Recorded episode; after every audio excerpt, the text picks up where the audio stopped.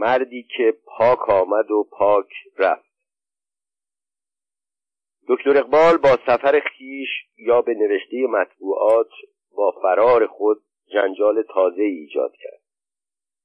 جنجالی که مدتها مورد بحث محافل سیاسی تهران بود و برای روزنامه نویس ها که هنوز اهانت ها و رفتار ناپسند دکتر اقبال را نسبت به خود فراموش نکرده بودند فرصتی فراهم ساخت تا هم بار دیگر کارهای او را در دوران طولانی نخست وزیریش مورد بحث و انتقاد قرار دهند و هم هشداری باشد برای نخست وزیران بعدی.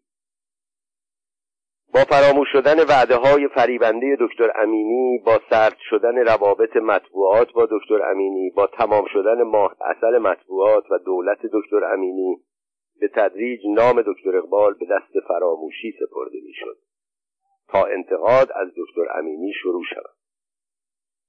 اما در عواست تیر ماه 1340 انتشار یک جزوه کوچک باعث جنجال تازه‌ای شد و مطبوعات فرصت تازه‌ای یافتند برای مدتی دکتر امینی را رها کنند و یک بار دیگر دکتر اقبال را مورد حمله قرار دهند. عنوان این جزوه که به نشانی کلیه رجال سیاسی و روزنامه نویس ها ارسال شد چنین بود. مردی که پاک آمد و پاک رفت. شرحی کشاف در مته و سنای دکتر اقبال. ولی جالب این بود که نویسنده نام خود را نه در صفحه اول نوشته بود و نه حتی در آخر نامه نوشته بود. نوشتن اعلامیه و شبنامه از دوران مشروطیت در کشور ما رواج پیدا کرده بود. اما همیشه نوشته های انتقادی و افشاگرانه را بدون اسم منتشر می کردن. تا آن موقع سابقه نداشت نویسنده یا گروهی از کسی تعریف کند و نام خود را ننویسد. این جزوه پر بود از تعریف و تمجید از دکتر منوچهر اقبال نخست وزیر پیشین ایران. و درستی و درستکاری کارهای مهم او بدون امضای نویسنده. ولی ما روزنامه نویس ها برای شناختن نویسنده نامه دچار اشکال نشدیم. زیرا چه کسی ممکن بود این رساله مسجع و مقفا را که پر بود از کلمات و اصطلاحات ادیبانه و فاضلانه بخواند و نویسنده شاعر و ادیب آن را نشناسد. مطالب جزه بعد از عنوان چنین شروع می شد در حال حاضر چنان قشاوه غضب و خونابه بغض و اداوت چشمان حقنگر و گوشهای حقنیوش ای را کرکور ساخته که نه تنها برای بحث و فحص و استدلال و خرق پرده اوهام و رفع سوء تفاهمات و بروز حقایق و کشف واقعیات و تمیز آن از افترا و تهمت و بهتان باقی نیست بلکه هر قول و فعلی از گذشته ولو آنکه با توجه به جوانب کار بر منهج انصاف و مستر حق و حقیقت جریان و سریان داشته باشد باژگونه جلوه می کند برای ما که تا چند ماه قبل نطخهای انتخاباتی دکتر محمد کاسمی دبیر کل حزب ملیون و یار صمیمی دکتر اقبال را میشنیدیم. آسان بود تشخیص بدهیم آن گفتارها و این نوشتار از یک مغز تراوش کرده. دکتر کاسمی نویسنده این نامه بی امضا در جزوه خود به پاکی نظم و پرکاری دکتر اقبال تکیه کرده بود که حتی مخالفینش هم به آن اعتراف داشتند. او را به عنوان نخست وزیر خدمتگذاری که تمام وقتش را صرف مطالعه نامه پیر زنان و پیر مردان دردمند و حل مشکلات آنها می نمود معرفی کرده بود. که همه می‌دانند درست بود. ولی کار نخست وزیر به این چیزهای فردی ختم نمی شود. ولی عجیبان که حتی از انتخابات انجام شده به وسیله او هم دفاع کرده این نامه به هیچ وجه انتظاری را که نویسنده از آن داشت برآورده نساخت. برعکس مخالفان دکتر اقبال را که مدتی بود را به فراموشی سپرده بودند ترغیب کرد تا دوباره یا صدباره درباره کارهای او قلم فرسایی کند اما شاید یکی از تندترین حملات از سوی ما و در مجله سپید و سیاه صورت گرفت. سپید و سیاه که در دولت اقبال همواره در معرض تندترین حملات از سوی او قرار داشت یک بار دیگر فرصتی برای تلافی به دست آورد. اما پاسخ ادیب سخنسنجی مانند دکتر کاسمی را میبایست کسی بدهد که از نظر فساحت و بلاغت پهلو به پهلوی او بزند و چون این کسی در آن زمان در مجله سپید و سیاه نویسنده ای بود ادیب و تندوست و طرفدار دکتر مصدق و صاحب نصر زیبا به نام دکتر صادق جلالی فرزند آیت الله جلالی موسوی نماینده دماوند در دوره هفدهم و از طرفداران جبهه ملی ایران. جزوه را به دکتر جلالی دادم و از او خواستم مقاله تند و آتشین ولی ادیبانه در پاسخ دکتر کاسمی بنویسد. او هم روز بعد مقاله مستدل با نصری آهنگین و زیبا با عنوان مردی که پاک آمد و ناپاک رفت نوشت. چقدر قشنگ چقدر بد. او با یادآوری کارهای خلاف دوران نخست وزیری دکتر اقبال و رفتار توهینآمیزش با نماینده های مجلس شورای ملی و روزنامه نویسها و مخالفان سیاسی و دخالت در انتخابات او را به شدت محکوم ساخت. این مقاله در زمان خود سر و صدای عجیبی پیدا کرد. البته بجز سپید و سیاه تا آنجا که به یاد دارم مجله خواندنی ها و روزنامه بامشاد که مدیران هر دو چون ما در آغاز از دوستان دکتر اقبال بودند و چند روزنامه و مجله دیگر هم به شدت به دکتر اقبال حمله کردند. روزنامه فکاهی توفیق هم کاریکاتور دکتر اقبال را در حالی که در یک قسمت از کاریکاتور آفتابه به دست به سوی مستراح میدوید و در قسمت دیگر از مستراح برمیگشت چاپ کرد. همان جمله معروف مردی که پاک آمد و پاک رفت را زیرش نوشت. ماجرای عضویت در حزب ملیون. مقاله های سپید و سیاه و سایر نشریات درباره جزوه مردی که پاک آمد و پاک رفت صاحبان قلم و مخالفان دکتر اقبال را سر شوق آورد. از جمله آنها یکی هم دکتر باستان چشم پزشک معروف و استاد دانشگاه دکتر باستان قلمی شیرین داشت و تا آن زمان مقالات مختلفی برای مجله سفید و سیاه و نشریات دیگر نوشته بود. ماجرای تأسیس حزب ملیون حزبی شدن خودش علل شکست حزب ملیون و عوامل سقوط دکتر اقبال را با قلمی شیرین و تنظامیز طی چند شماره برای سفید و سیاه نوشت که سر و صدای زیادی برپا در اینجا خلاصه ای از سلسله مقالات او را میآورم. البته قرض از این نوشتار حمله به شخص دکتر اقبال نیست که اکنون دستش از جهان کوتاه است و نمی‌تواند از خودش دفاع کند بلکه چون نموداری از حقایق مربوط به تشکیل حزبهای دولتی است به عنوان عبرت روزگار و نمونه از احزاب دولتی آن سالها چه قبل و چه بعد از آن مانند حزب دموکرات ایران قوام السلطنه و حزب ایران نوین حسن علی منصور و رستاخیز و هویدا میآورد. دکتر باستان سلسله مقالات خود را چنین شروع کرد. این روزها عدهای از دوستان تا با من روبرو می‌شوند می‌پرسند چطور شد وارد حزب ملیون شدم. آنها را هم تشویق به عضویت حزب کردم. چه پیش آمد که این حزب متلاشی شد؟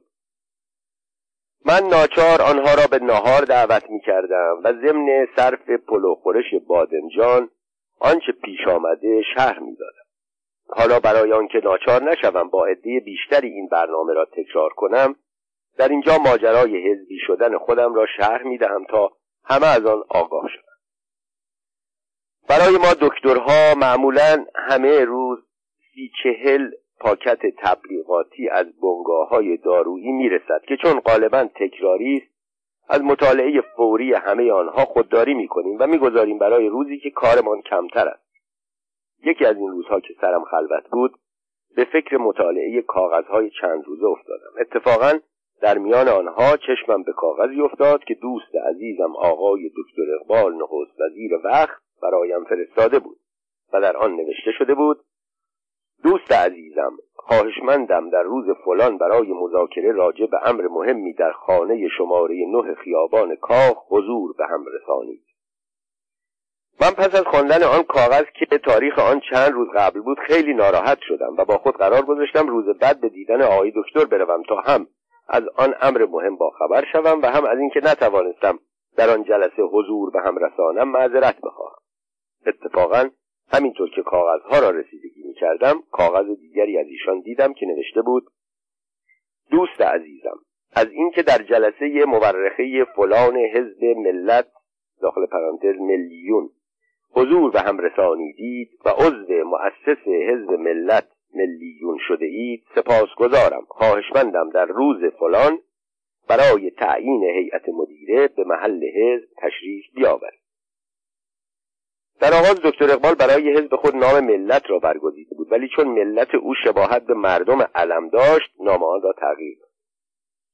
پس از قرائت این کاغذ شستم خبردار شد که کاغذ اولی برای تشکیل حزب بود و کاغذ دوم را هم اتوماتیکوار برای هر کسی که دعوت داشته فرستادند. زیرا تصور نمی کردند کسی پیدا بشود و دعوت آقای نخست وزیر را نپذیر اطلاع از اینکه مرا بدون توافق قبلی عضو مؤسس حزب کردند مرا دچار محضور کرد. ناچار قبل از آن که روز معهود فرا رسد خدمت جناب آقای دکتر اقبال رفتم و بدبینی خود را درباره چگونگی تشکیل احزاب پیشین در سالهای گذشته و انحلال آنها در رساندم.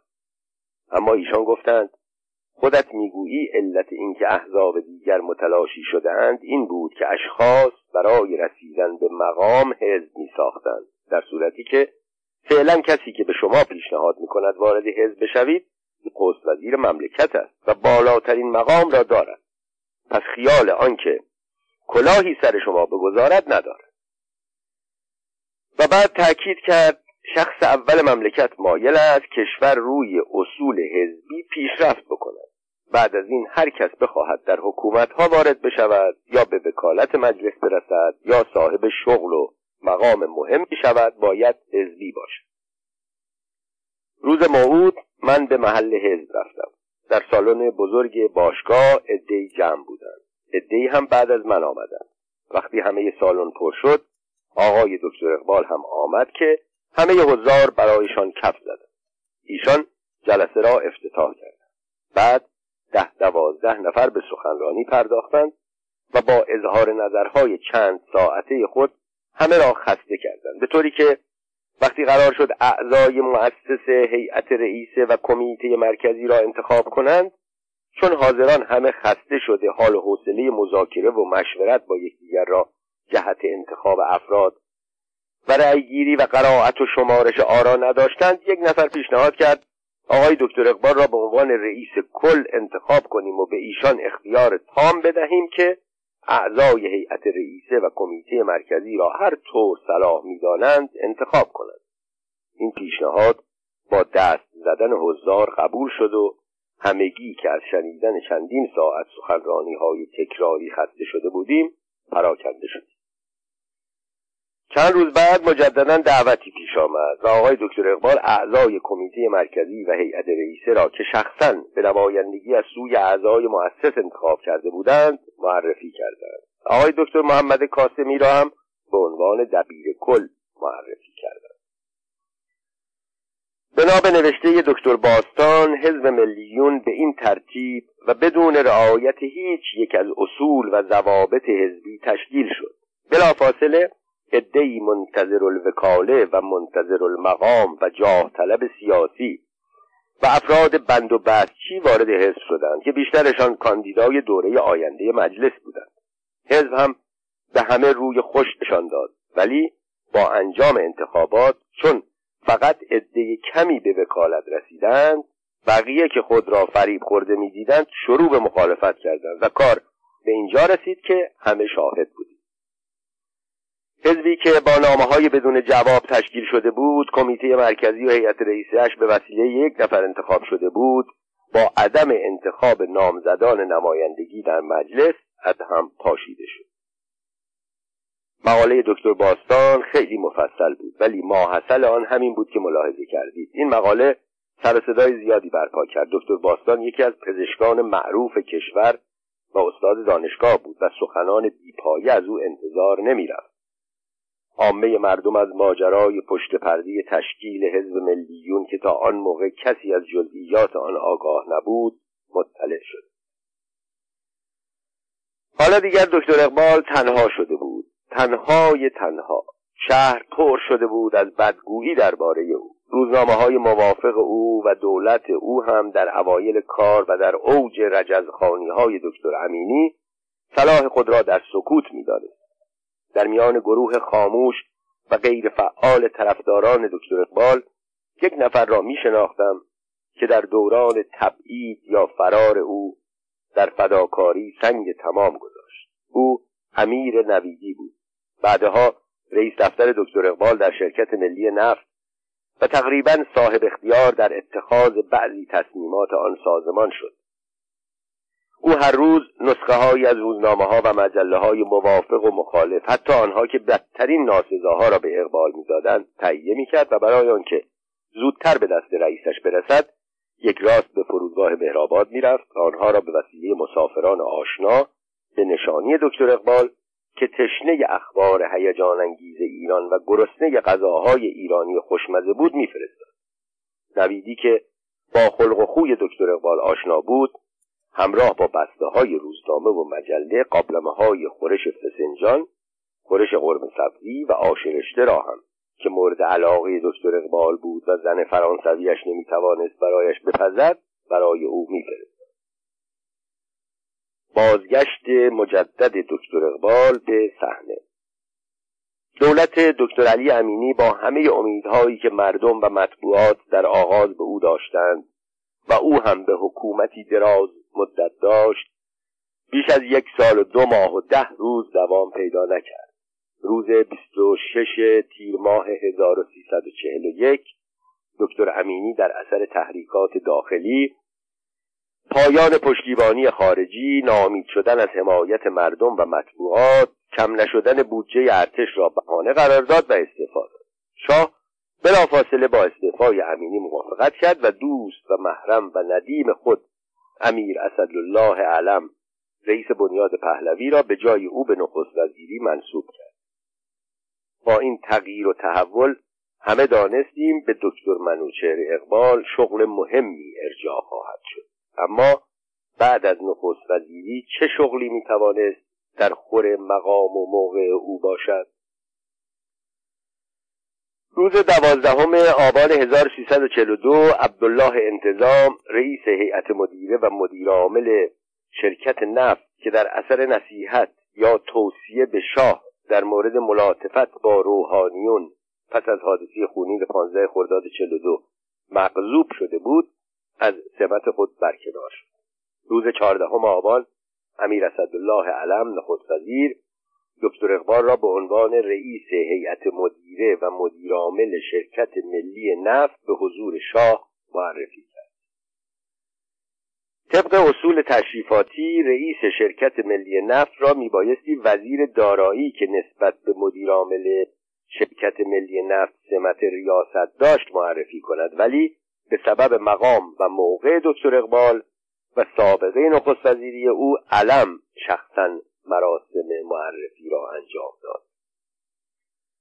در آن زمان در سلسله مراتب اداری کشور مدیرعامل شرکت ملی نفت تقریبا در رده دهم کمی بالاتر و یا کمی پایینتر قرار داشت. ولی با انتصاب دکتر اقبال به این سمت به ویژه بعد از ترور حسن علی منصور جاه طلب و نخست وزیری امیر عباس هویدای گمنام این شغل به صورت مهمترین مقام مملکتی درآمد. به زودی همه راهها به شرکت نفت ختم شد. اوایل کار در مراسم و تشریفات دکتر اقبال همیشه در کنار شاه می ایستاد و اغلب جلوتر از نخست وزیر گام برمیداشت.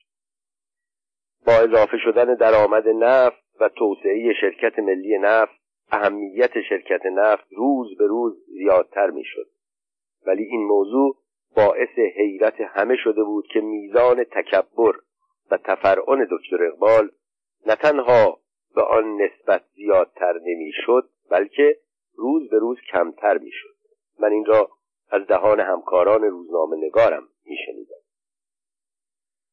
وقتی دکتر اقبال به ایران بازگشت و به ریاست شرکت ملی نفت رسید دسته دسته و گروه گروه رجال بیکاره و همه کاره از جمله آنها که در هنگام انتخابات جبهه مخالف با او جنگیده بودند و تعداد بیشماری از روزنامه نویس ها که طی دو سال گذشته شدیدترین حملات را در نشریات خود به او کرده بودند بدترین ناسزاها را نثارش نموده بودند و زشتترین نسبتها را به او داده بودند به طور انفرادی یا دست جمعی به منظور خیر مقدم و عرض تبریک به دیدارش می شتافت عجیبان که میشنیدم دکتر اقبال چنان که گویی هیچ اتفاقی در آن دو سال روی نداده از آنها به گرمی استقبال می‌کرد. من اینها را میشنیدم و با خود می‌گفتم آیا چنین چیزی امکان پذیر است؟ مگر ممکن است دکتر اقبال مغرور و کین توز طی این مدت این چنین تحول پیدا کرده باشه در داستان دکتر جکیل و مستر هایت خوانده بودم که او تا مدتی گاهی بد می‌شد و زمانی خوب ولی سرانجام بد شد و بد ماند و حالا آنطور که می‌گفتند مستر هاید ما به کلی خوب شده. گاهی دوستان مطبوعاتی از من میپرسیدند به دیدن دکتر اقبال رفتی؟ جواب می‌دادم نه. به او تبریک هم نگفتی؟ نه. تلگراف چطور؟ حتما تلگراف که کردی؟ نه. آخر چطور؟ تبریک نگفتن من حضوری تلفنی با نامه یا به وسیله تلگراف پس از آن همه ماجراها که با اقبال داشتم و انتقادها که از او کرده بودم به نظر من طبیعی بودم اگر جزان می کردم عجیب می نمود باز درباره دکتر اقبال سخن ادامه پیدا می کرد تو اشتباه می دکتر اقبال دیگر آن دکتر اقبال سابق نیست. می گفتم گیرم او دیگر دکتر اقبال سابق نباشد. من که همان روزنامه نویس سابق هستم و در دل می گفتم با آن همه ناسزا که در مجله سپید و سیاه نثار او کردم آن همه خبر و مقاله و گزارش که علیه او چاپ کردم چگونه می‌توانم به چشمهای او نگاه کنم؟ حتی اگر این چشمها دیگران چشمهای تحقیر کننده و تمسخرآمیز سابق نباشد. این وضع دو سه ماهی ادامه پیدا کرد. در آن زمان شاید من تنها مدیر یک نشریه سیاسی بودم که به دیدن دکتر اقبال نرفتم. هر وقتم در مراسم و های تشریفاتی او را می‌دیدم جایی می ایستادم یا در محلی می نشستم که با او روبرو نشوم. چندی بعد در روزنامه ها خواندم رئیس هیئت مدیره و مدیر عامل شرکت ملی نفت برای شرکت در یک کنفرانس بین المللی به خارج از کشور سفر کرده.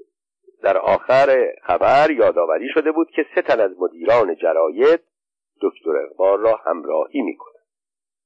دو تن این سه نفر از کسانی بودند که بدترین ناسزاها را در آن دوران اقبال کشی نثار او کرده بود.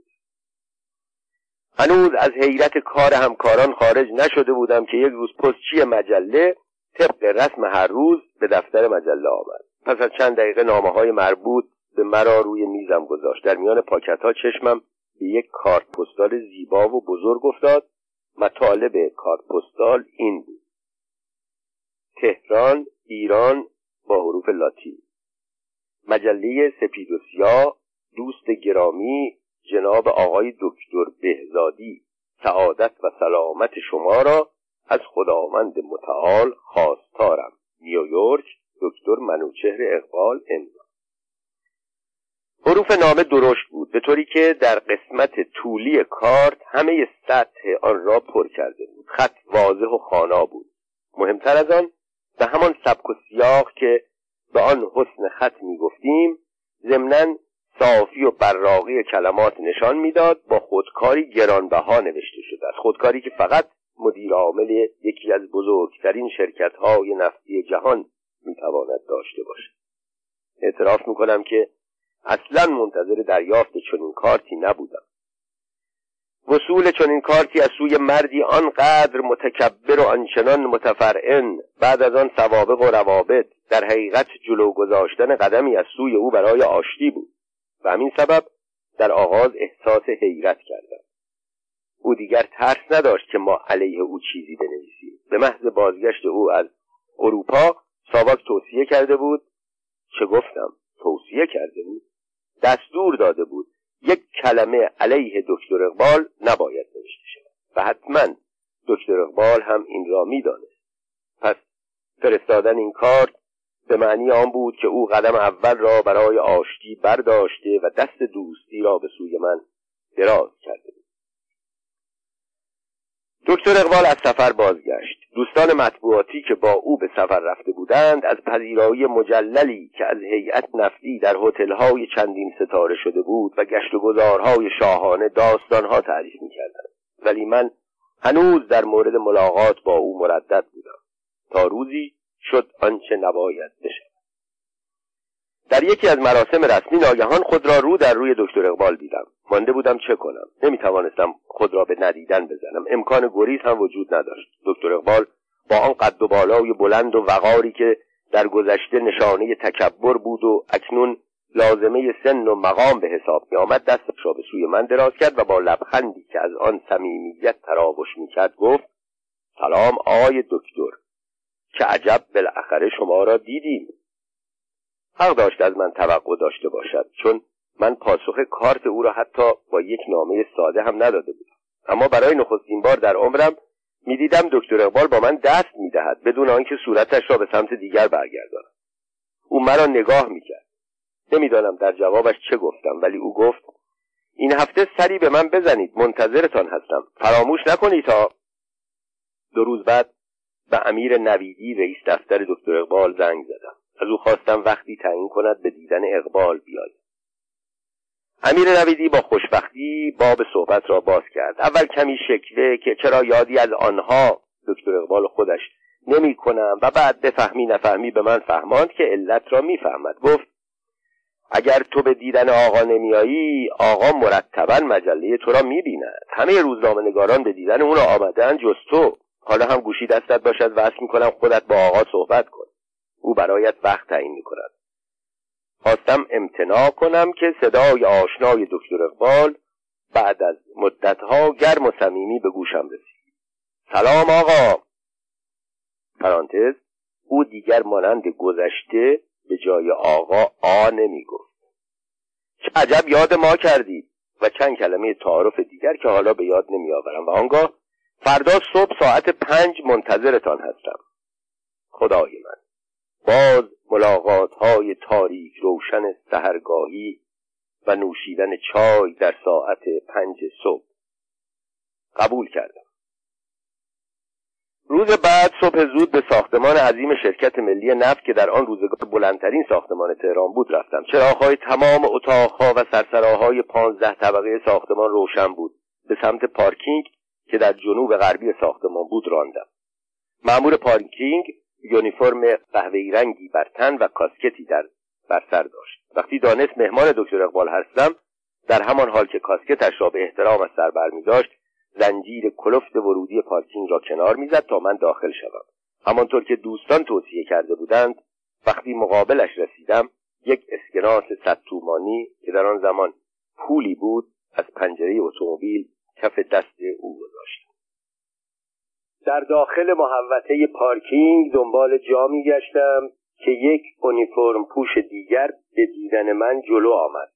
مرا به محل مناسبی هدایت کرد.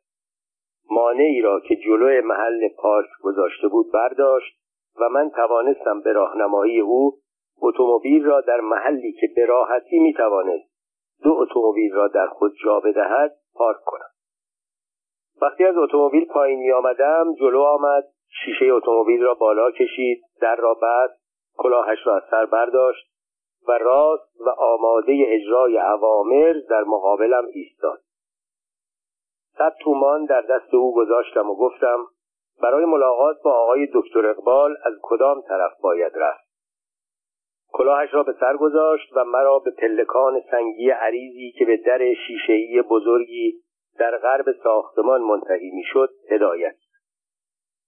در آن سوی در شیشهای مأمور اونیفرم پوش دیگری ایستاده بود. همین که دید بدون مانع از خانها میگذرم فهمید که کسی هستم. کلاهش را از سر برداشت و در را باز کرد. مأمور دوم به او گفت ایشان خدمت آقا می‌روند. راهنماییشان کنید. او به سوی آسانسور به راه افتاد و من در عقبش. برای آنکه به من پشت نکند کج کج را می‌رفت. عین خدچنگ ها آسانسور مخصوص دکتر اقبال و مهمانان در قسمت غربی ساختمان بود. وقتی به آسانسور رسیدیم او دکمه آسانسور را زد و کلاهش را که به سر گذاشته بود بار دیگر از سر برداشت. من قبل از آنکه آسانسور برسد و کسی از آن پیاده شود صد تومان در دست او گذاشتم. گرفت و تعظیم کرد. در آنجا همه با تربیت بودند. آسانسور رسید. توقف کرد. در داخل آسانسور فقط معمور آسانسور بود با اونیفرم مخصوص و کاسکتی به سر. به دیدن من کاسکتش را از سر برداشت. سوار شدم در بسته شد. کاسکت را به سر گذاشت. دکمه طبقه پانزده را زد. آسانسور نرم و بی صدا اما به سرعت لوکوموتیو های برقی حرکت کرد.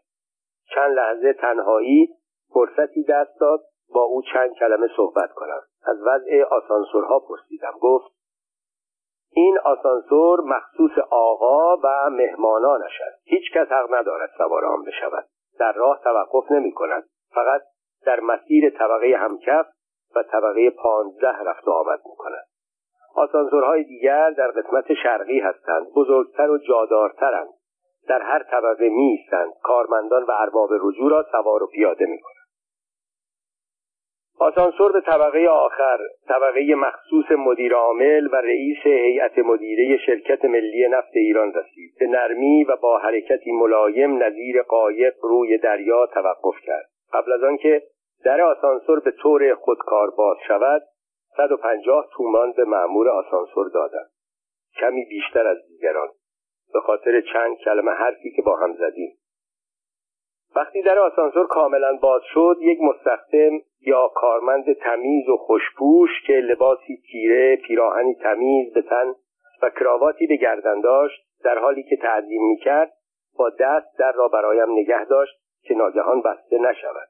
آماده بود اگر مهمانان بارانی کلاه یا چتر دارند بگیرد و در جالباسی که همه نوع پوشی در آنجا دیده می‌شد بگذارد. هیچ کدام را نداشتند. به پاداش تعظیم قرایی که به من کرده بود و به احترام لباس شیک و مرتبش دو اسکناس تومانی به سمتش دراز کرد. با مهارتی قابل تحسین که تجربه او را در این کار نشان می‌داد با دو دست آنها را گرفت و آهسته در جیب شلوارش گذاشت. برجستگی جیبش نشان می‌داد عده زیادی قبل از من آمدند و او وظیفه خود را خوب انجام داده است. مرا تا در اتاق بزرگ انتظار که در آن وقت صبح عدهای دور تا دور اتاق نشسته بودند و دو به دو با صدای آهسته و پچ پچ کنان صحبت کردند هدایت کرد. در آستانه در یک پیشخدمت شیک پوش و تر و تمیز دیگر جلو آمد و با احترام نامم را پرسید. وقتی گفتم با ادب گفت جناب آقای نویدی خواهش کردند قبل از تشریف فرمایی نزد جناب آقا سری به ایشان بزن. سپس جلو افتاد تا مرا راهنمایی کند. اتاق مدیر عامل و اتاق رئیس دفترش روبروی هم و فاصلهشان پهنای راهرو یعنی حدود سه متر بود. به اتاق دفتر که رسیدم دویست تومان کف دست پیشخدمت گذاشتم و وارد اتاق کوچک امیر نویدی رئیس دفتر دکتر اقبال و یار وفادار و فداکار او در ایام سختی و دربدریش. شدم نویدی به دیدن من از پشت میز بلند شد. جلو آمد. مرا در آغوش کشید. گرم و صمیمانه بوسید. دکتر بهزادی چه کار خوبی کردی آمدی. حیف بود روابط تو با آقا سرد بماند. در آن ایام با آنکه روابط من با آقا گرم نبود مجله سپید و سیاه با توجه به سبک و روش خود اخبار شرکت نفت را مانند خبرهای سایر سازمانهای مملکتی مثل شرکت واحد اتوبوسرانی شرکت گوشت یا سازمانهای آب و برق گاهی با عکس گاهی بیعکس چاپ می‌کرد. نه با تعریف نه با تکذیب. برخلاف بعضی از همکاران که در این دوره نه کرسی فلک را زیر پای دکتر اقبال میگذاشت. در این موقع پیشخدمت با یک سینی چای طلایی رنگ و استکانهای کوچک و انگاره های طلایی وارد شد. دو استکان چای برداشتم. جلوی خودم گذاشتم و دویست تومان در سینی گذاشتم. امیر نویدی که داشت استکان چای خودش را برمیداشت گفت دکتر بهزادی چه کار می‌کنی؟ در شرکت نفت چای برای مهمانان مجانی است اسکناس ها را برداشت جلوی من روی میز گذاشت. با خودم اندیشیدم کاش از اول جایگاه پارک اتومبیل ها تا اینجا همراه من بود. با وجود این اسکناس ها را برداشتم کف دست پیش خدمت گذاشتم. امیر نویدی مردی با ادب پرکار دقیق خوشخو و خوشرو بود. همان رئیس دفتری که دکتر اقبال لازم داشت. همه را میشناخت و با هر کس رفتار خاصی داشت. از مشاهده رفتار او با اشخاص می توانستی نظر دکتر اقبال را درباره آنها بدانی اتاقش کوچک بود. احتمالا کوچکترین اتاق آن طبقه را برای خودش برداشته بود. به غیر از میز و صندلی خودش که چندین تلفن روی میز به چشم می‌خورد فقط دو سه صندلی یا مبل در اتاقش گذاشته بود تا عده زیادی آنجا جمع نشوند. در مقام و موقعی که او داشت گاه مسائل محرمانه پیش می آمد که ناچار بود به وسیله تلفن به اطلاع دکتر اقبال برساند یا از سوی دکتر اقبال به دیگران جواب بدهد. اما در کنار اتاق او یک اتاق انتظار دیگر بود. کوچکتر از اتاق انتظار اول با مبلهای چرمی خوشپرم و بزرگ و میزهای استیل. اغلب کسانی که می‌خواستند در خلوت صحبت کنند به آنجا می‌رفتند. اما نویدی از من چه آن زمان که مجله داشتم و چه در ایامی که سپید و سیاه توقیف شده بود فقط در اتاق خودش پذیرایی می‌کرد و نمیگذاشت به اتاق انتظار همگانی بروم. وقتی نوبت ملاقات من فرا می رسید از همانجا مرا به اتاق اقبال هدایت می کرد سرانجام وقت ملاقات فرا رسید. زیاد منتظر نمانده بودم. به علت آنکه از وقت شناسی دکتر اقبال اطلاع داشتم یک روب زودتر آمده بودم. معمولا ملاقات ها چند دقیقه دیرتر صورت می گرفت در فاصله بین دو ملاقات مدیران شرکت که بعد از رفتن درویش عبدالله انتظام و آمدن دکتر منوچهر اقبال سهرخیز شده بودند به دیدن اقبال می‌رفتند.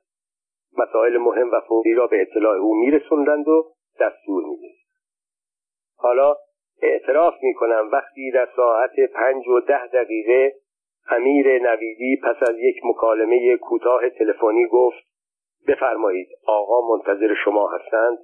ضربان قلبم تند شد.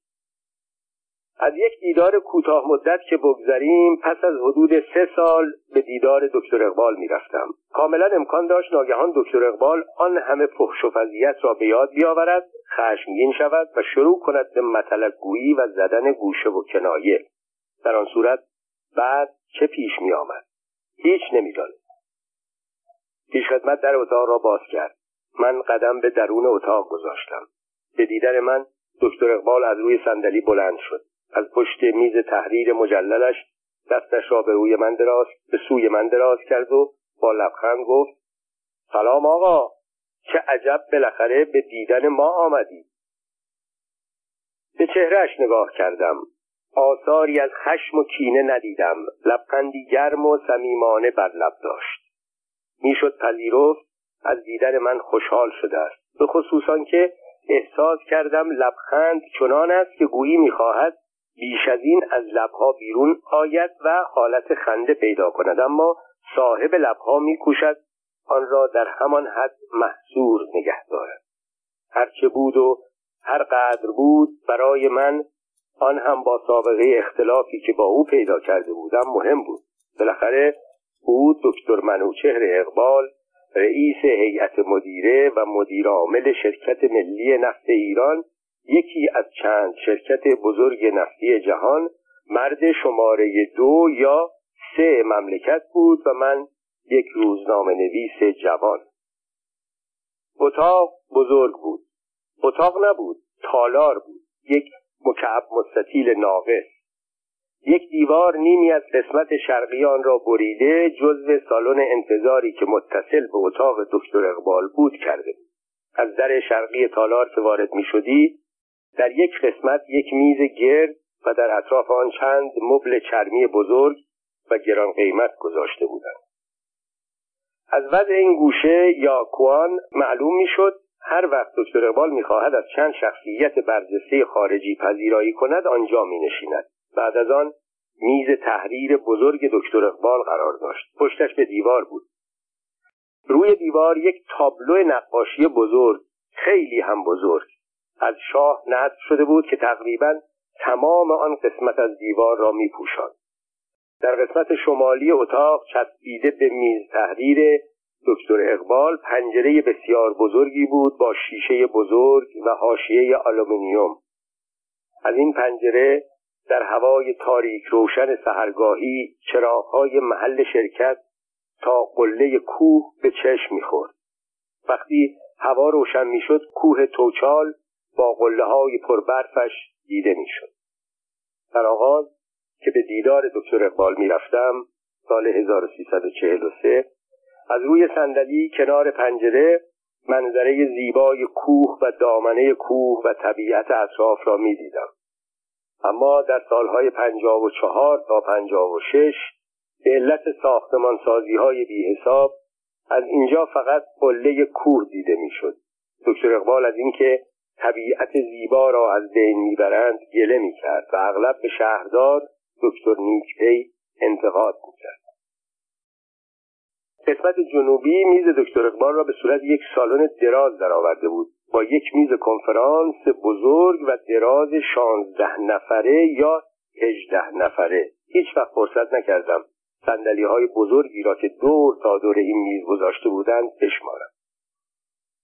بالای میز در قسمت وسط چلچراغی آویزان بود. در دو طرف میز دو میوه خوری بزرگ پای بلند از نقره قلمکاری شده گران قیمت و زیبا قرار داشت. در گوشه از این تالار یک ساعت دیواری بزرگ با آونگی بزرگ که دوازده سالش را خود من شاهد بودم مرتبا در مسیر کوتاهی به چپ و راست حرکت می‌کرد آویزان کرده بودند.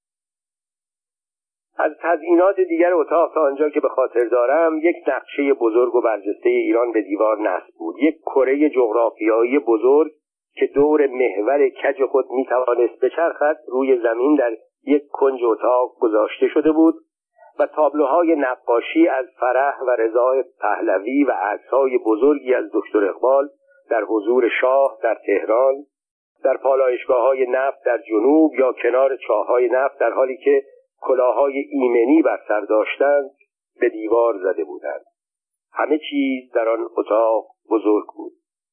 حتی وقتی تلفن دکتر اقبال تمام شد و من به او نگاه کردم دیدم گذشته از قد بلند کله او بزرگ پیشانی او بزرگ چانه او بزرگ شانههایش بزرگ و دستهایش هم بزرگ از سخنان آن روز چیزی به خاطر ندارم اما به خوبی به یاد دارم که مدتی طولانی با هم حرف زد در حقیقت دکتر اقبال حرف می‌زد من گوش می‌کردم. اگر چیزی به یادم نمانده به خاطر این است که در آن روز دکتر اقبال برخلاف سالهای بعد از آن که به عنوان درد دل از اوضاع انتقاد می‌کرد حرف مخالفی نزد. فقط با اطمینان می‌گویم که از وقایع مهم سیاسی آن روزها مثل انقلاب سفید حزب پاسدار انقلاب یعنی حزب ایران نوین و حسن علی منصور و امیر عباس و هویدا هیچ تعریف نکرد چون در آن صورت چیزهایی به خاطرم میماند. هرچه بود دکتر اقبال متعلق به نسل دیگری بود. خوب یا بدش را کار ندارم. او از نسل قوام السلطنه حسین علا و عبدالله انتظام و دکتر عبدالحسین راجی بود نه از دار و دسته حسن علی منصور و امیر عباس و هویدا و سخن گفتن درباره مسائل مختلف و طولانی شدن ملاقات باعث شد من از اینکه وقتی کسانی را که برای ملاقات با دکتر اقبال آمدند گرفتم احساس ناراحتی کنم. اما دکتر اقبال شاید با طول دادن ملاقات می‌خواست به من و به وسیله من به همه ثابت کند که او دیگر آن دکتر اقبال ستیز جو و کین توز سابق نیست. از همه اینها گذشته دکتر اقبال با روزنامه نویس ها همیشه میانه خوبی داشت. حتی در زمان نخست وزیریش که آن همه به آنها بد و بیراه می‌گفت. به قول نظامی شاعر اگر با دیگرانش بود میلی چرا ظرف مرا بشکست لیلی؟ انجام از یک سکوت او استفاده کردم و به عنوان آنکه وقت او را زیاد گرفتم از جا برخواستم خداحافظی کردم و از آمدم بیرون. امیر نویدی از اینکه ملاقات ما به طول انجامیده خوشحال به نظر می او این ملاقات را موفقیتی برای خودش می‌داد. دریچه اطمینان. در رژیم گذشته هر یک از مردان سرشناس و صاحب نام یا بیکارهای منتظر مقام عدهای مرید و ندیم و محرم داشتند که همواره در کنار آنها به خدمتگذاری و ابراز تملق مشغول بودند. در مقابل هر زمان آن فرد صاحب نام به مقام می رسید این اطرافیان معدود و محدود را به شغلهای کلیدی می گماشت. در میان رجال آن زمان یکی دو نفر بودند که در خانه و محل کارشان تقریبا به روی همه افراد و طبقات باز بود. یکی را قبلا نوشتم. او سید زیادین تباتبایی بود. دومی آنطور که من شناختم دکتر منوچهر اقبال این دو نفر دریچه اطمینان رژیم محسوب می شدند برخلاف سایر رجال صاحب نفوذ آن زمان که جز مهارمشان دست کسی به دامان آنها نمی رسید و اگر می رسید سودی از آنها به کسی نمی رسید وضعشان طوری بود که عده زیادی از مردم می توانستند به منظور درخواست کمک و تظلم به آنها دسترسی پیدا کنند. وقتی سید زیا در سال 1346 درگذشت دکتر اقبال به صورت تنها کسی در آمد که ای از مردم نگفتم همه مردم. می توانستند خود را به او برسانند مشکلشان را با او در میان بگذارند و به اصطلاح معروف دادخواهی کنند و او تا آنجا که دستش می‌رسید به آنها کمک می البته دکتر اقبال تمام مردم را نمیپذیرفت ولی پذیرفته شدن به وسیله او آنقدرها هم مشکل نبود. من در اینجا مشخصات کسانی را که می توانستند خود را به او برسانند و با او ملاقات کنند میآورم. اگر نویسنده بودی شاعر بودی یا روزنامه نویسی بودی که روزگاری آثار علاقمندانی داشت و زمانی از این راه شهرت پیدا کرده بودی چپ یا راست مخالف او یا موافق او اهمیت نداشت. هر وقت تقاضای ملاقات می کردی اقبال شما را میپذیرفت. اگر در گذشته وزیر یا وکیل بودی حتی از حزب توده یا در دولت و مجلس پیشوری در آذربایجان یا در کابینه علی امینی اگر اکنون هم مغضوب و رانده شده دستگاه بودی باز می توانستی مشکلت را با دکتر اقبال در میان بگذاری و از او کمک بخواهی. او فکر می کرد برای وصل کردن آمده. اگر در مسابقه های ورزشی مانند هالتر و کشتی یا هر رشته دیگر در آن روزها مدال گرفته بودی یا در گذشته های دور در داخل یا خارج برنده نشان و مدال و قهرمان ورزش شده بودی در اتاق دکتر اقبال به رویت باز اگر در یکی از سالهای گذشته با او در اداره یا وزارتخانه همکار بودی می توانستی از او وقت ملاقات بخواهی و مطمئن باشی از تو به گرمی استقبال می کند و دنبال کارت می رود. اگر در انتخابات دوره بیستم تابستانی یا زمستانی عضو حزب ملیون بودی و در کنار او صمیمانه فعالیت می کردی یا برعکس اگر در انتخابات تابستانی و زمستانی از منفردین یا گروه های مخالف او بودی و با او و حزبش و کاندیداهایش به شدت مبارزه کرده بودی در هر حال دکتر اقبال آماده پذیرایی از تو بود. اگر نقاش سرشناسی بودی موسیقیدان معروفی بودی سوزندوزی و منجوغدوزی می‌دانستی یا قالیچه های مصور میبافتی یا خط خوشی داشتی و آیات قرآن مجید یا اشعار شاعران معروف را زیبا می نوشتی می توانستی به ملاقات او بروی و هنرت را عرضه کنی و مشکلت را به او بگویی اگر در کنکور دانشگاه ها جز نفرات اول بودی یا در خارج از کشور در کارهای علمی موفقیت به دست می آوردی در اتاق دکتر اقبال به رویت باز. اگر در زمان دانشجویی عضو کنفدراسیون بودی و سالها با رژیم مبارزه کرده بودی و حالا می‌خواستی دوران جدیدی را در سیاست شروع کنی ولی از مجازات میترسیدی و دنبال واسطه میگشتی آن واسطه دکتر اقبال بود. اگر روزی روزگاری در مشهد یا در تهران یکی از بیماران دکتر منوچهر اقبال متخصص امراض عفونی بودی اگر در یکی از سالهای گذشته دانشجوی او در دانشکده پزشکی بودی اگر روزگاری با یکی از دوستان قدیمی او دوستی داشتی اگر خودت هیچ یک از اینها نبودی ولی یکی از اینها واسطه می‌شد که تو با دکتر اقبال ملاقات کنی. اگر اگر اگر همسر یکی از این افراد بودی که مرده بود و تو را تنها و بیناناور گذاشته بود می توانستی خودت را به دفتر او برسانی. از ساعت پنج صبح در یکی از سه اتاق انتظار او بنشینی تا وقت ملاقات تو برسد.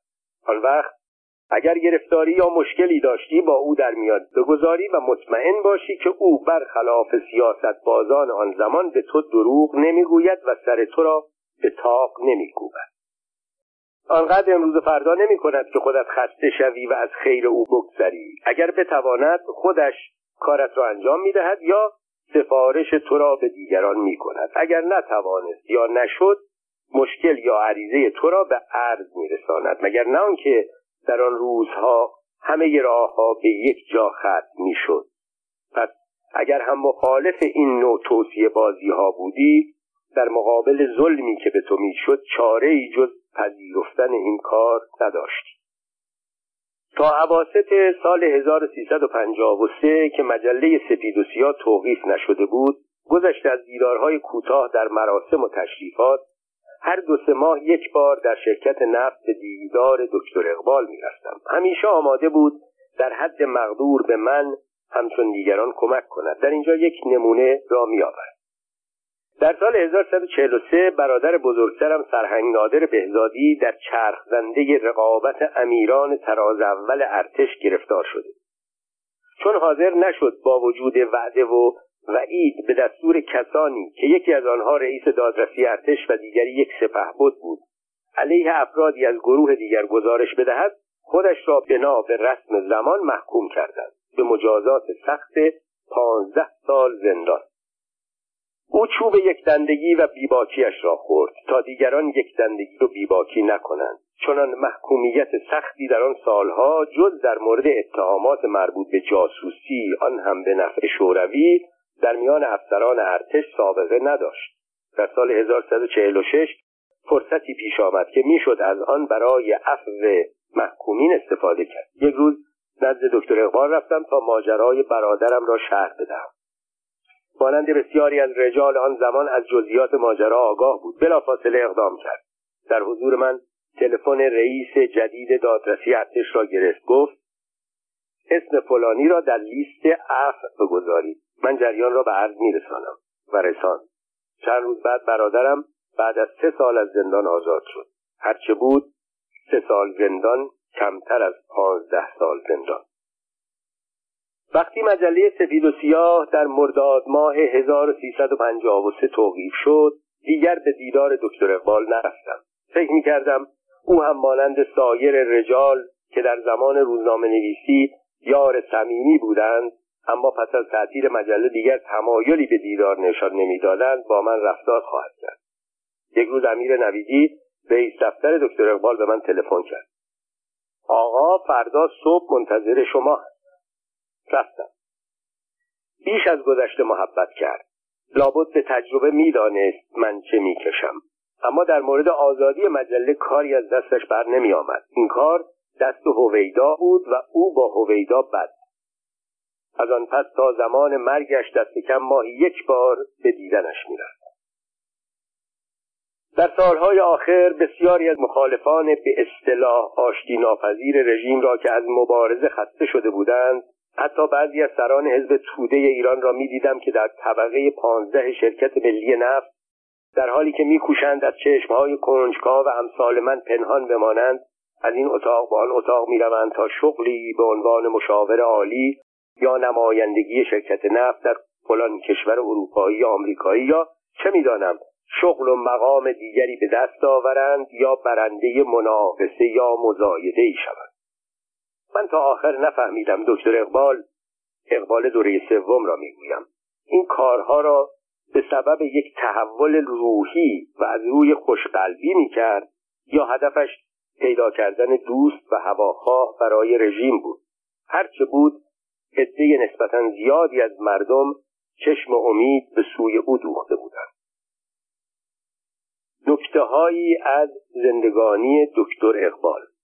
دکتر اقبال و خانوادهش دکتر اقبال در زمان تحصیل در فرانسه با دختر جوانی ازدواج کرد که گذشته از قد و بالا و هیکل و اندام از بابت طرز تفکر و روش زندگی هم نظیر خود دکتر اقبال بود. همسر فرانسوی دکتر اقبال آلیس نام داشت که او هم از جهاتی در سرزمین عجایب زندگی می‌کرد و از هر بابت رونوشت مطابق اصل دکتر اقبال اهل زیافت و مهمانی نبود. در مهمانی های رسمی و مراسم مختلف به اجبار حضور پیدا می‌کرد. عین اقبال. لباس تیره و ساده و پوشیده به تن می‌کرد. آرام بی حرف و بی ادعا در گوشهای در کنار شوهرش میایستاد یا مینشست. زن و شوهر خیلی زود بلافاصله پس از پایان مراسم رسمی بی صدا از مجلس جیم می شدن. دکتر اقبال از آلیس صاحب دو دختر شد. دختر بزرگتر مریم نام داشت. اسم فرانسویش فرانسواز بود. او نخست به همسری شاپور محمود رضا درآمد. در آن زمان همه می‌گفتند دکتر اقبال با وصلت مسلحتی با دربار جایگاه و پایگاه خود را محکمتر کرده است. اما ازدواج این عروس دربار زیاد ادامه پیدا نکرد. اگر شایعات رایج زمان را قبول کنیم شاپور محمود رضا خصوصیاتی داشت که مورد پسند اکثر زنها قرار نمی گرفت این ازدواج با همه اصراری که دکتر اقبال و درباری ها در حفظ آن داشتند به درازا نکشید. زود به طلاق انجامید پس از این طلاق واقعی در خانواده سلطنتی روی داد که باعث حیرت غیر درباری ها و حتی بعضی از درباری ها شد. اشرف برای پسرش شهریار شفیق از مریم اقبال دختر مطلقه دکتر اقبال خواستگاری کرد که مورد موافقت خانواده عروس و خود عروس قرار گرفت. شایع بود اشرف از آغاز مایل بود مریم عروس او بشود. ولی چون انتخاب همسر اول مریم به دستور شاه انجام گرفته بود او به خود اجازه مخالفت نداد. ولی پس از جدایی آن دو آرزویش را عملی ساخت. مریم چند سال بعد بیوه شد. دختر دوم دکتر اقبال نیکل نام داشت. اقبال یک اسم فارسی هم برای او انتخاب کرده بود. چون از افراد مختلف اسامی مختلف شنیدم ترجیح دادم برای اجتناب از اشتباه از ذکر آن خودداری کنم. این دختر از ابتدا تمایلات مذهبی شدید داشت نسبت به دیانت مسیح.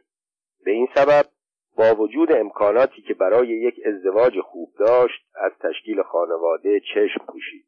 از سنین جوانی در یکی از دیرهای هومه پاریس سالرکور مقیم شد. اکنون هم به صورت یک راهبه زندگی تارک دنیاها را میگذراند. دکتر اقبال چون خانه و زندگی حسابی از خودش نداشت سالهای آخر در خانه سازمانی شرکت ملی نفت ایران در خیابان الهیه زندگی می‌کرد. بعد از مرگ اقبال خوشنشین دیگری هوشنگ انصاری میبایست در آنجا مقیم شود. شاه خانه و زندگی مناسبی برای همسر اقبال فراهم ساخت تا باغ شرکت نفت را تخلیه کند. ولی قبل از انقلاب همسر اقبال به فرانسه بازگشت و همکنون در آنجا زندگی می کند هوشنگ انصاری هم زندگی در خانه مجلل شخصی خود را در خیابان الهیه به اقامت در باغ و امارت قدیمی شرکت ملی نفت ترجیح داد و تا چند قبل از پیروزی انقلاب و پرواز از ایران در همان خانه شخصی که پر از عتیقه های نفیس و نایاب بود اقامت کنید اعتقادات دکتر اقبال. دکتر اقبال مانند بیشتر مردم زمان خود دارای اعتقادات مذهبی بود اما به قول فرانسوی ها فقط معتقد و با ایمان بود. او انجام دهنده اعمال مذهبی نبود.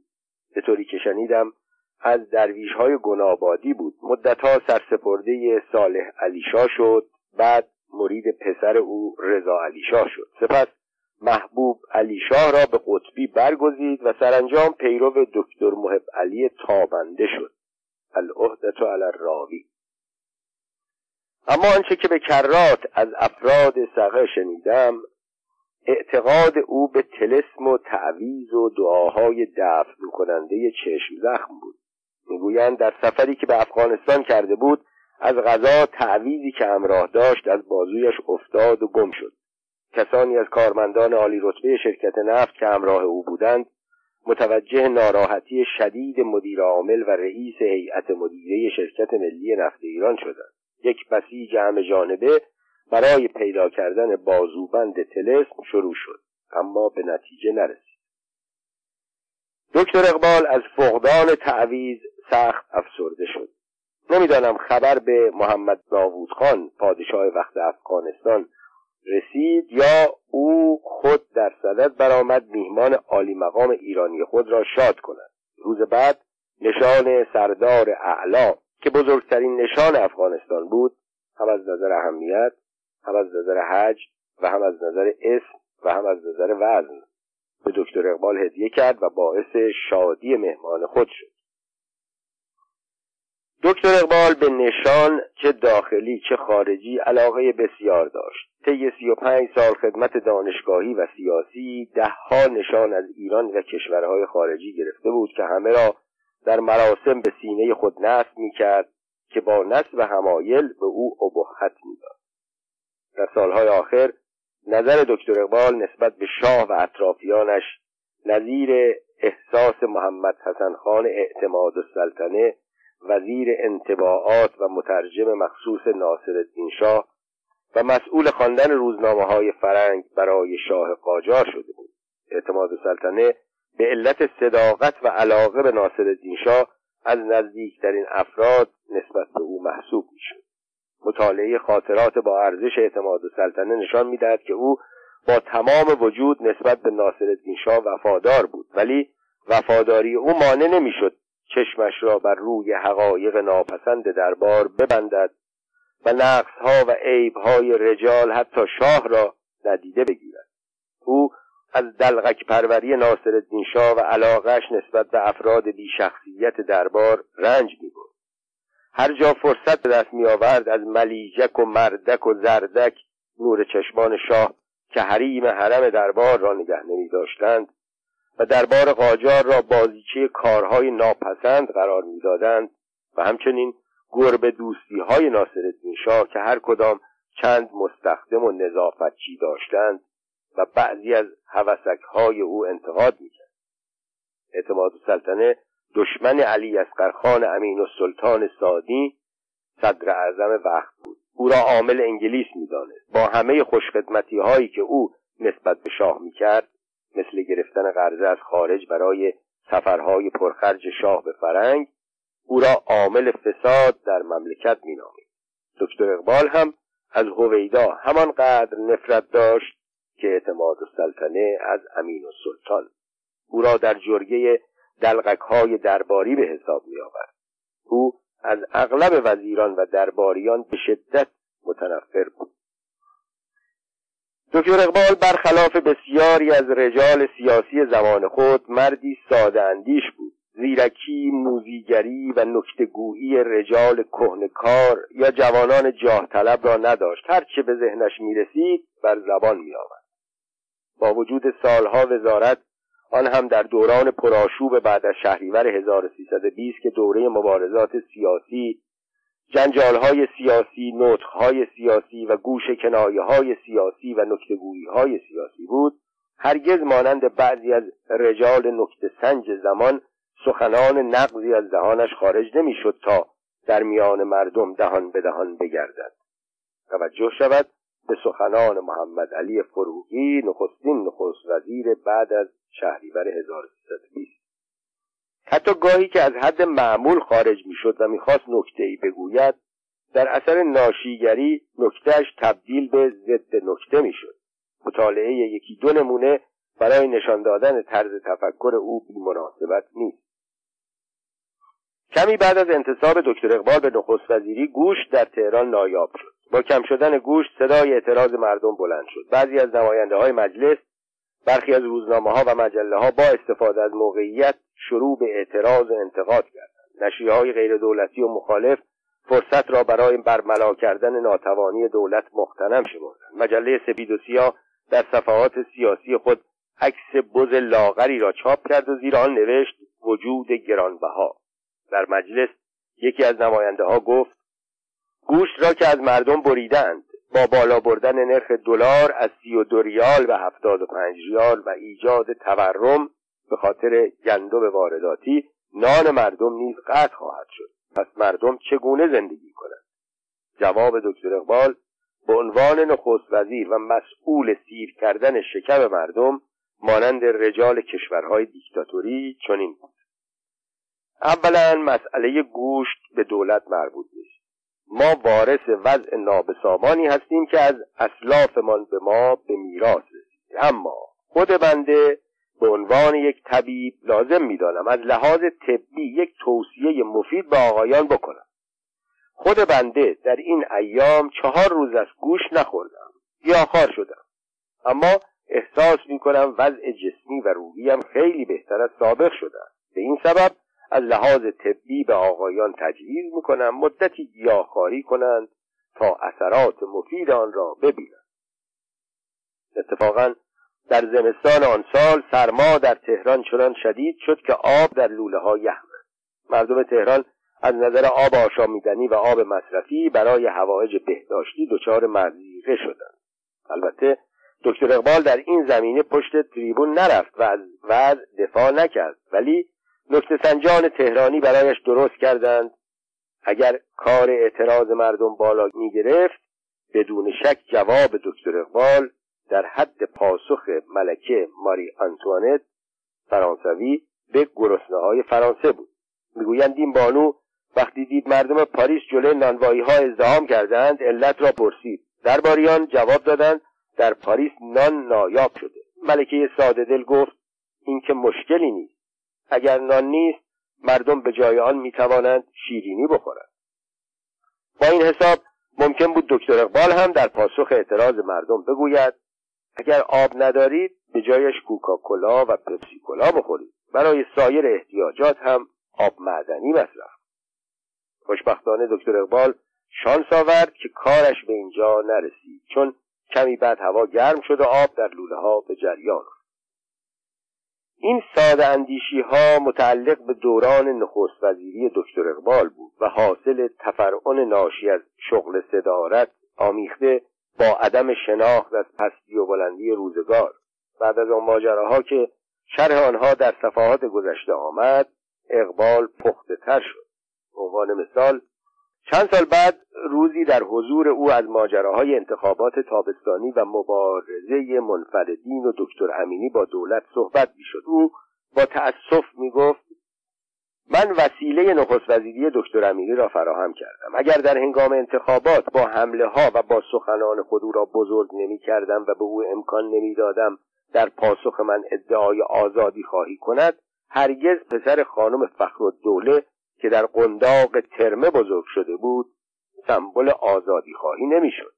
تا آنجا که چشم امید مردم به او دوخته شود. خارجی ها هم با توجه به استقبال مردم از سخنان او و شهرتی که به دست آورده بود از وی حمایت کردند و باعث شدند شاه به ناچار و از روی اکراه فرمان نخست وزیری او را صادر کند.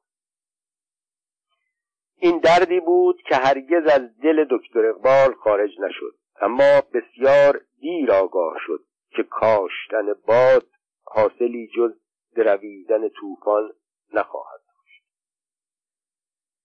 از نیمه دوم سال 1353 که سپید و سیاه توقیف شد تا اواخر پاییز سال 1356 که عمر اقبال به سر رسید دکتر اقبال را تقریبا ماهی یک بار می دیدم از اواخر سال 1353 دوران تحولات رستاخیزی احساس می کردم دوران افول اقبال هم فرا رسیده شرکت ملی نفت که پس از تصدی دکتر اقبال روز به روز در حال توسعه و ترقی بود و بیش از مدت ده سال همه راهها با آنجا منتهی می‌شد به تدریج شاخ و بالش را قطع کردند و زمان به زمان از این درخت تنومند شاخه هایی را جدا می کردند تا در جای دیگر بنشانند. شرکت پتروشیمی ریاست مهندس باقر مستوفی از شرکت نفت مستقل شد.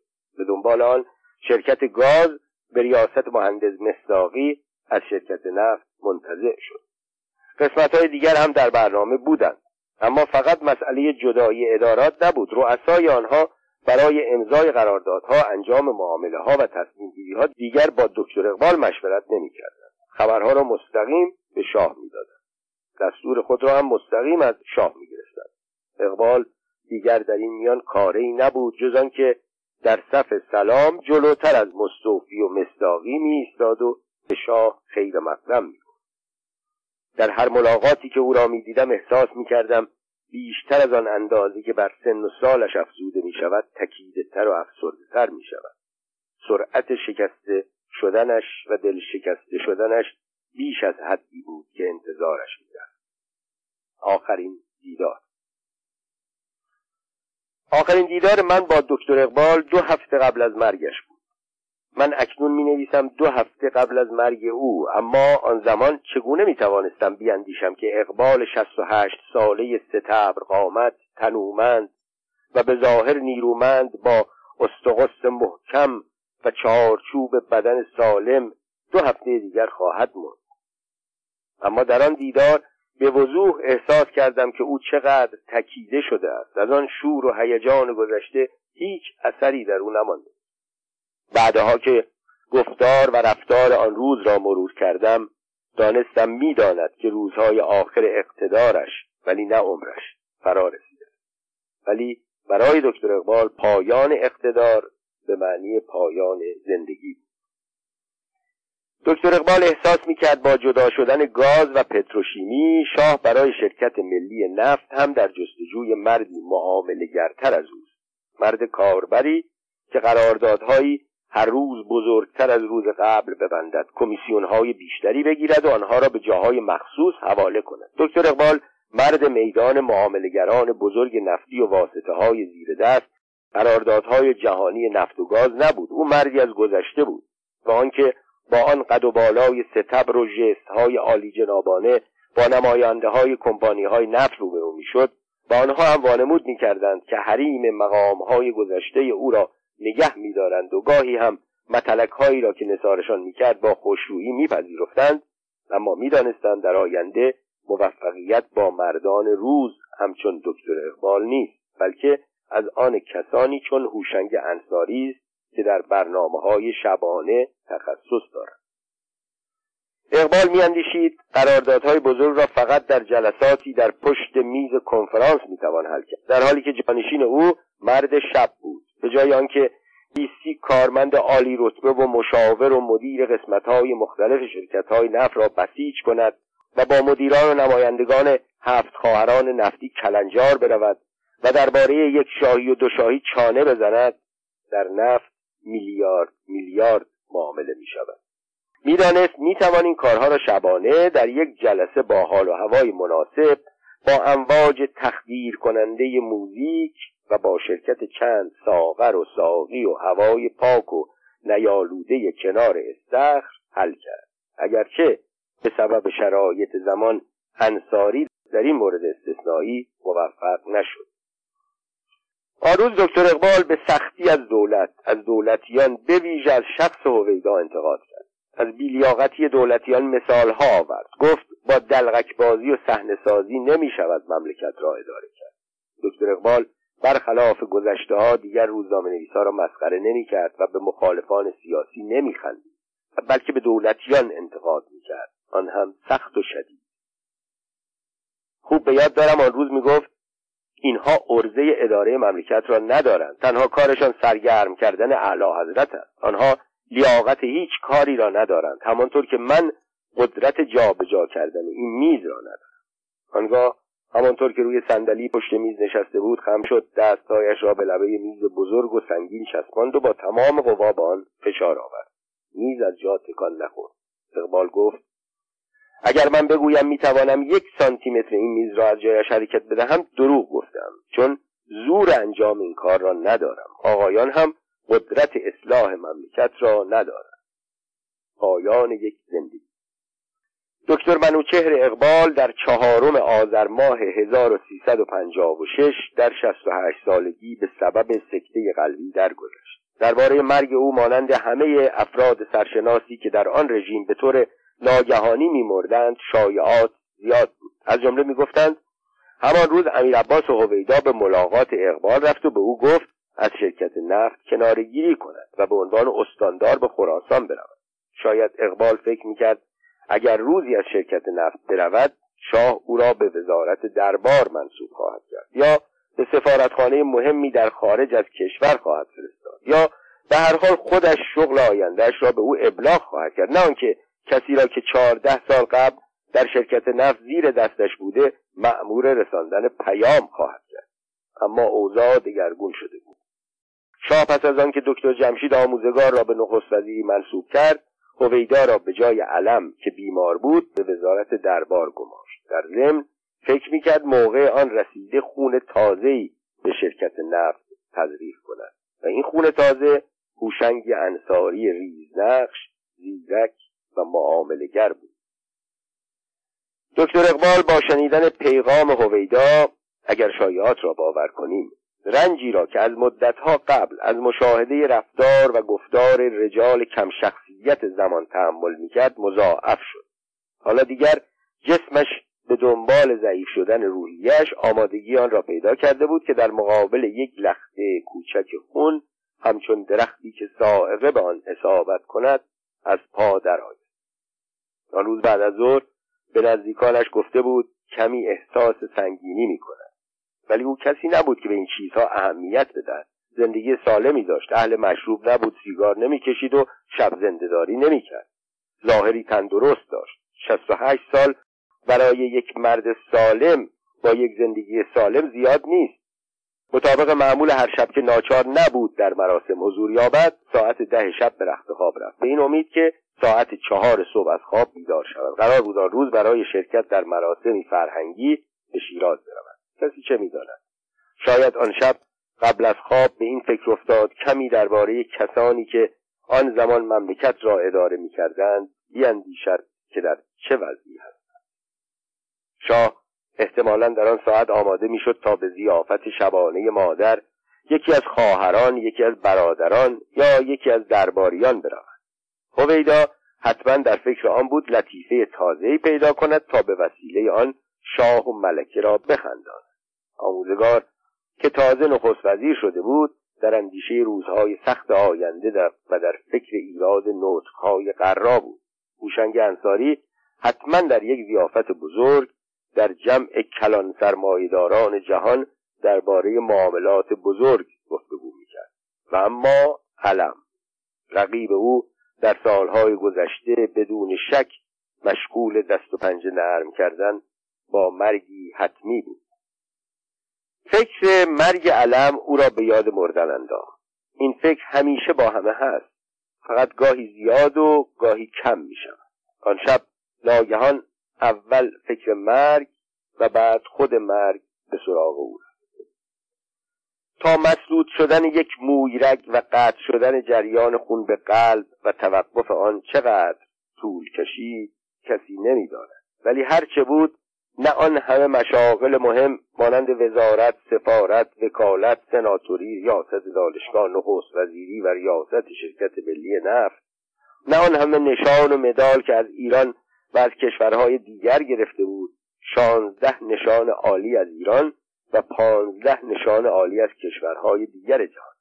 نه دکتراهای افتخاری که دانشگاه های مختلف او داده بودند نه عضویت در فرهنگستانهای مهم جهان و مشارکت در های بین المللی و نه آن همه درآمد نفت که به هر حال خرج کردن قسمتی از آن در اختیار او بود و با آن می توانست اعمال قدرت کند نتوانست جلوی مرگ ناگهانی دکتر منوچهر اقبال را بگیرد. سرگاه روز چهارم آذر 1356 کسانی که بر بالین دکتر اقبال رفتن دیدند که به خواب ابدی فرو رفت. نمی شود گفت شاه از شنیدن خبر مرگ دکتر اقبال ناراحت نشد. ولی در حقیقت مرگ اقبال دست او را در بعضی از کارها باز می کرد تا راحتتر به وسیله کسانی زیرکتر از دکتر اقبال همچون هوشنگ انصاری با شرکت های بزرگ نفتی معاملات بزرگ بکند و با پول آنها باز هم سلاحهای پیشرفته تر بخرد. دکتر اقبال همیشه افتخار می‌کرد همه دکمه ها و زیبهایش را بسته است. نه پول می‌گیرد و نه با زنان معاشرت می‌کند. این وضع اگر برای بعضی افراد در برخی مقامات حسن محسوب شود برای کسانی که قصد داشته باشند بزرگترین معاملات اقتصادی جهان را انجام بدهند حسن نیست. سهل است اگر عیب نباشد نقص است. یک نقص بزرگ. چون این افرادی باید همه دکمه ها و زیب ها را باز کنند بخورند و بخورانند به جای آنکه مانند دکتر اقبال معامله ها و قراردادها را روزها در دفتر ببندند شبها در زیافتهایی در محیط دلچسب منعقد کنند مراسم ختم دکتر منوچهر اقبال در مسجد سپه سالار برگزار شد. عده زیادی در آنجا جمع شده بودند. تمام رجال و افرادش در شناس آمده بودند. بیشترشان به عنوان صاحب اعضا در کنار خویشاوندان نزدیک دکتر اقبال و کارکنان عالی رتبه شرکت ملی نفت در سردر مسجد و در داخل مسجد در جایگاه مخصوص نزدیکان درگذشته نشسته بود آن روز در آنجا فقط جای یک نفر خالی بود.